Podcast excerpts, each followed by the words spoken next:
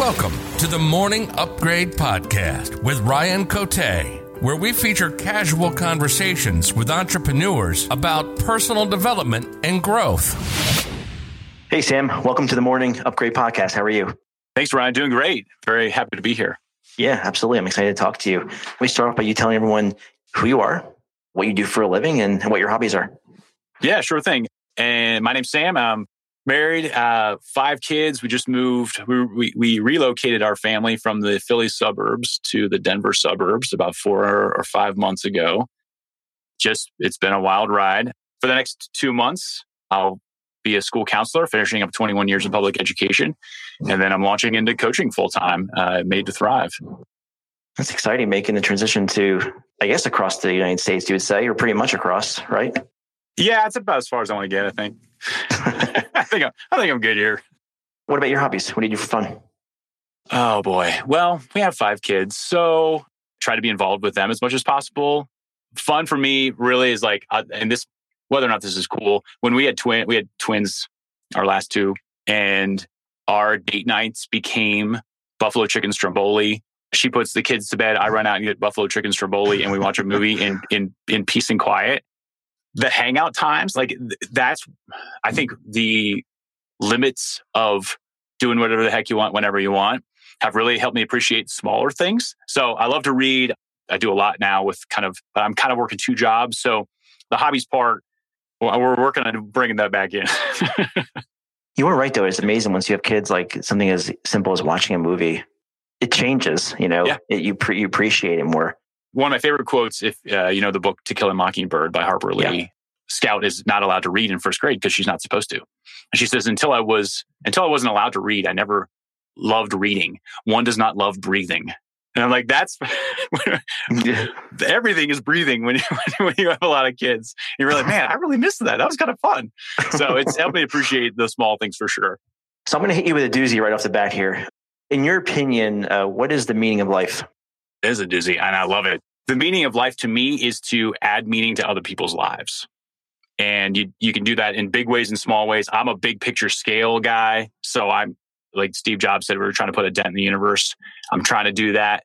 But I think people who aren't big picture, you know, I've got to do everything at the biggest possible level. You probably actually have a greater opportunity to have an influence in somebody else's life uh, on a really small scale that means the world to them to me that is the like the evolution of personal development and that whole personal growth journey is is very inward because you're working yourself. But i think the evolution of that is then trying to raise the awareness of that journey for other people and helping them find find it for themselves. That's the evolution in my opinion. There's a lot of power to being two steps ahead of somebody else and knowing that you're about a million steps from where you might one day be. So you're developing yourself to be able to lift up others. Doesn't really get much better than that True.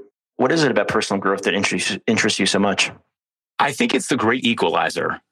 I really do. I think if you're willing to study and, and grow yourself, and and a classic example of this is uh, is Earl Nightingale, who's kind of like the father of professional development, and he wrote The Strangest Secret, which is kind of his famous recording. But he was from literally nowhere, like the slums, you know, Great Depression times, but he had a library card.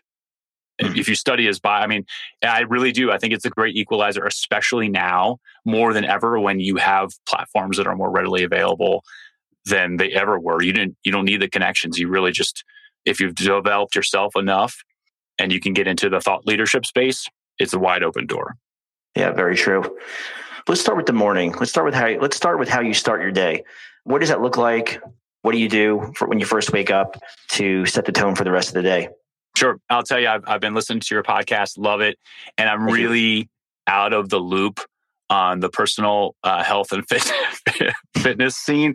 So I'm going to apologize people in advance. I, I am not the, the morning warrior that I should be. so mine is very, very simple is I get up and I make a cup of coffee and then I'm going through different reading plans, but right now I'm doing uh, a reading plan and reading through the Bible in a year, which I've never done. I'm 43. My dad's a pastor. I probably should have done this before, but I never have.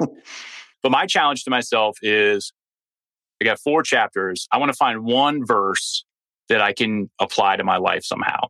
And why I like doing this is twofold.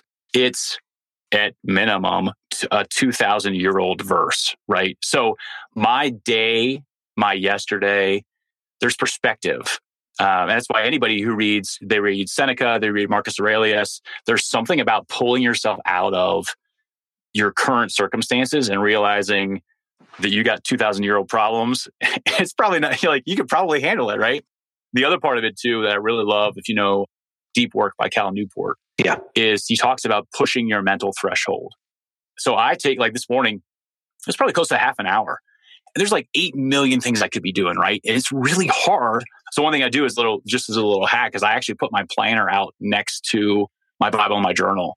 So when I get an idea, oh, I got to do this today, I write it down and I get back to it. So I'm always trying to, I'm, I'm, I'm always being pulled away from it. But that mental exercise of focusing on something for 20 minutes or so, one, when am I going to focus on one thing for 20 minutes for the rest of my day? But two, if I've got that, the rest of my day can be a train wreck, but I've, I call it winning the day. I've won the day just by having that first 20 minutes to a half an hour quiet time, five o'clock, because no one's up yet. It's just, it's really awesome. So I should start working out too. But in the meantime, this is what I got.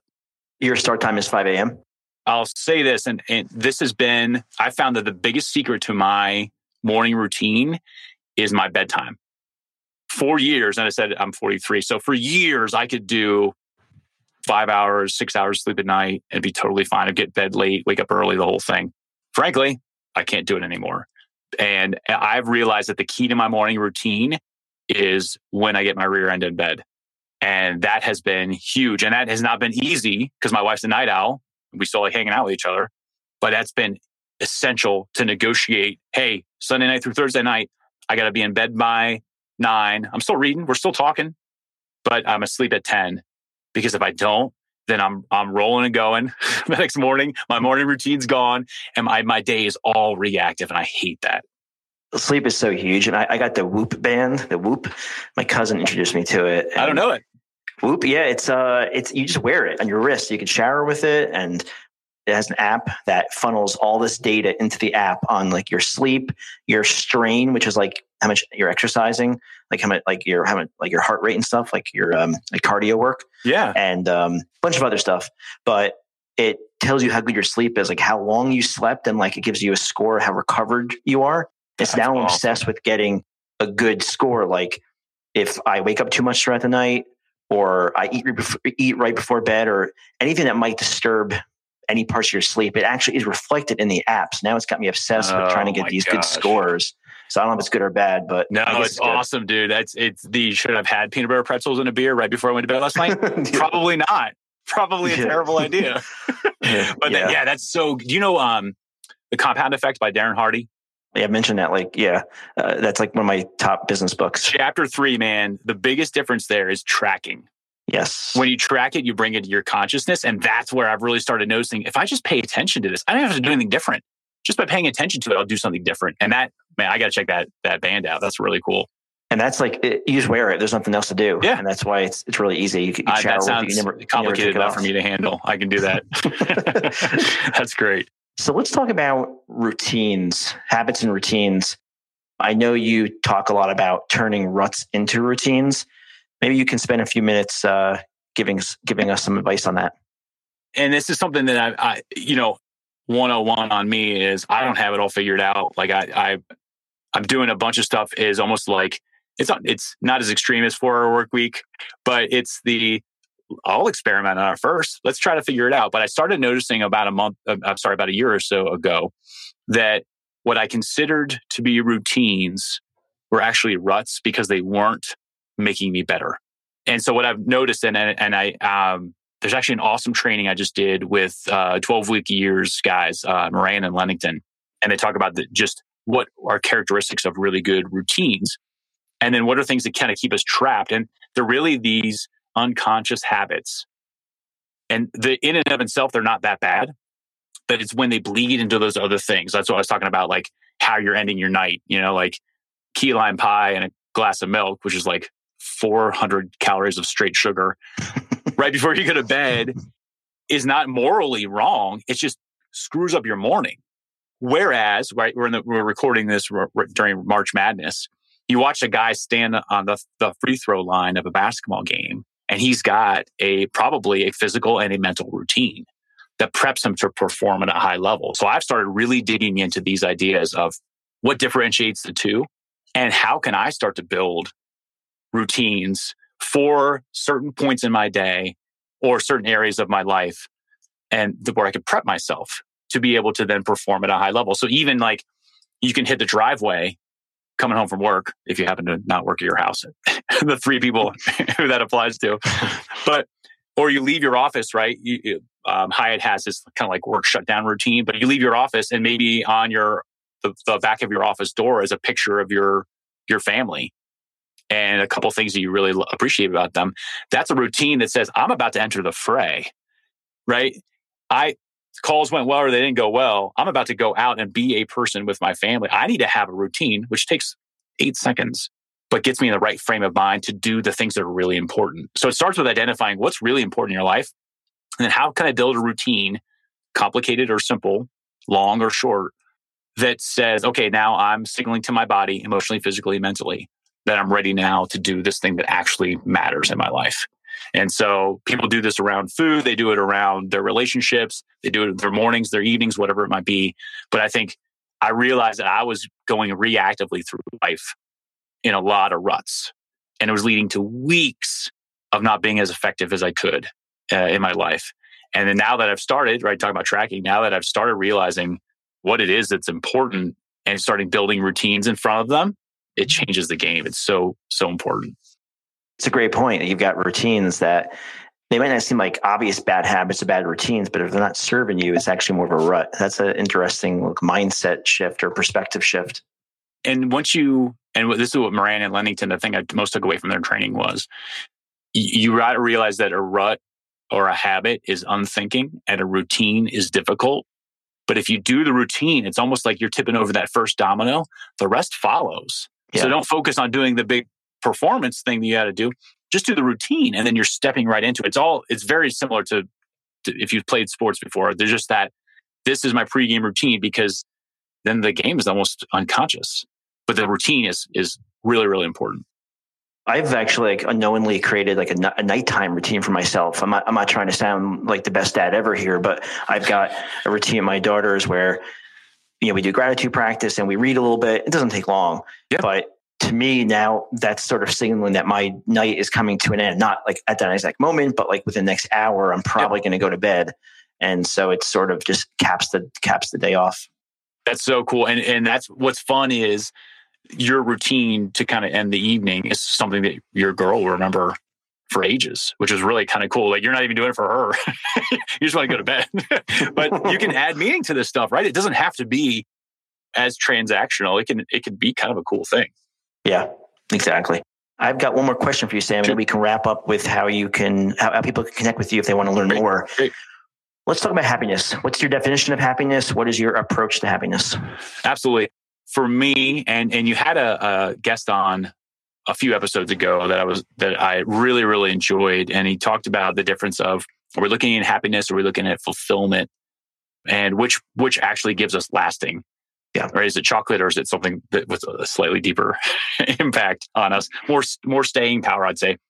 Earl Nightingale, who I mentioned before, has a quote that success is the progressive realization of a worthy goal or ideal.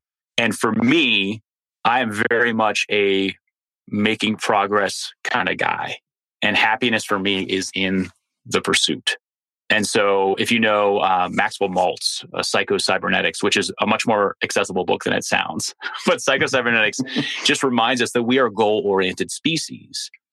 And if we're in pursuit, if I'm able to create, if I'm able to do, if I'm able to, to feel like I'm making progress towards something, man, I'm I'm just fine.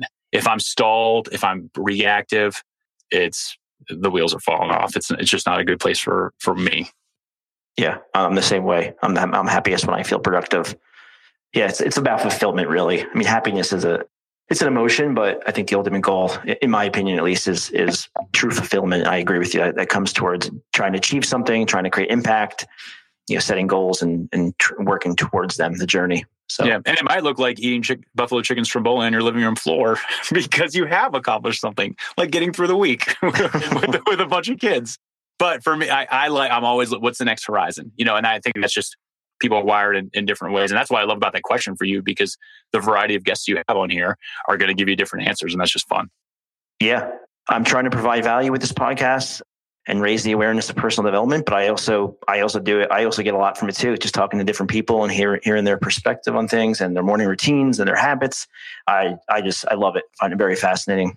It's a cool platform just to be able to talk to people and share ideas. I love it. Well, this was great, Sam. I'm glad we had this conversation.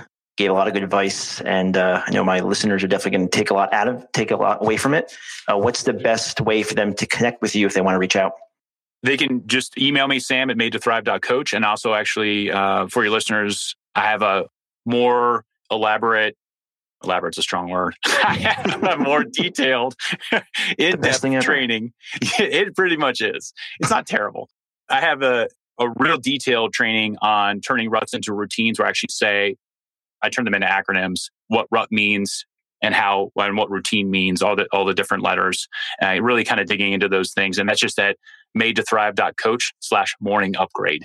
Uh, they can get access to that uh, training for free there. Awesome. Yeah, we'll add that, add that to the show notes page. Thanks again for everything you shared. And thanks everyone for listening. Thanks for listening to the Morning Upgrade Podcast. Please subscribe and review. And don't forget to visit us at morningupgrade.com for more content.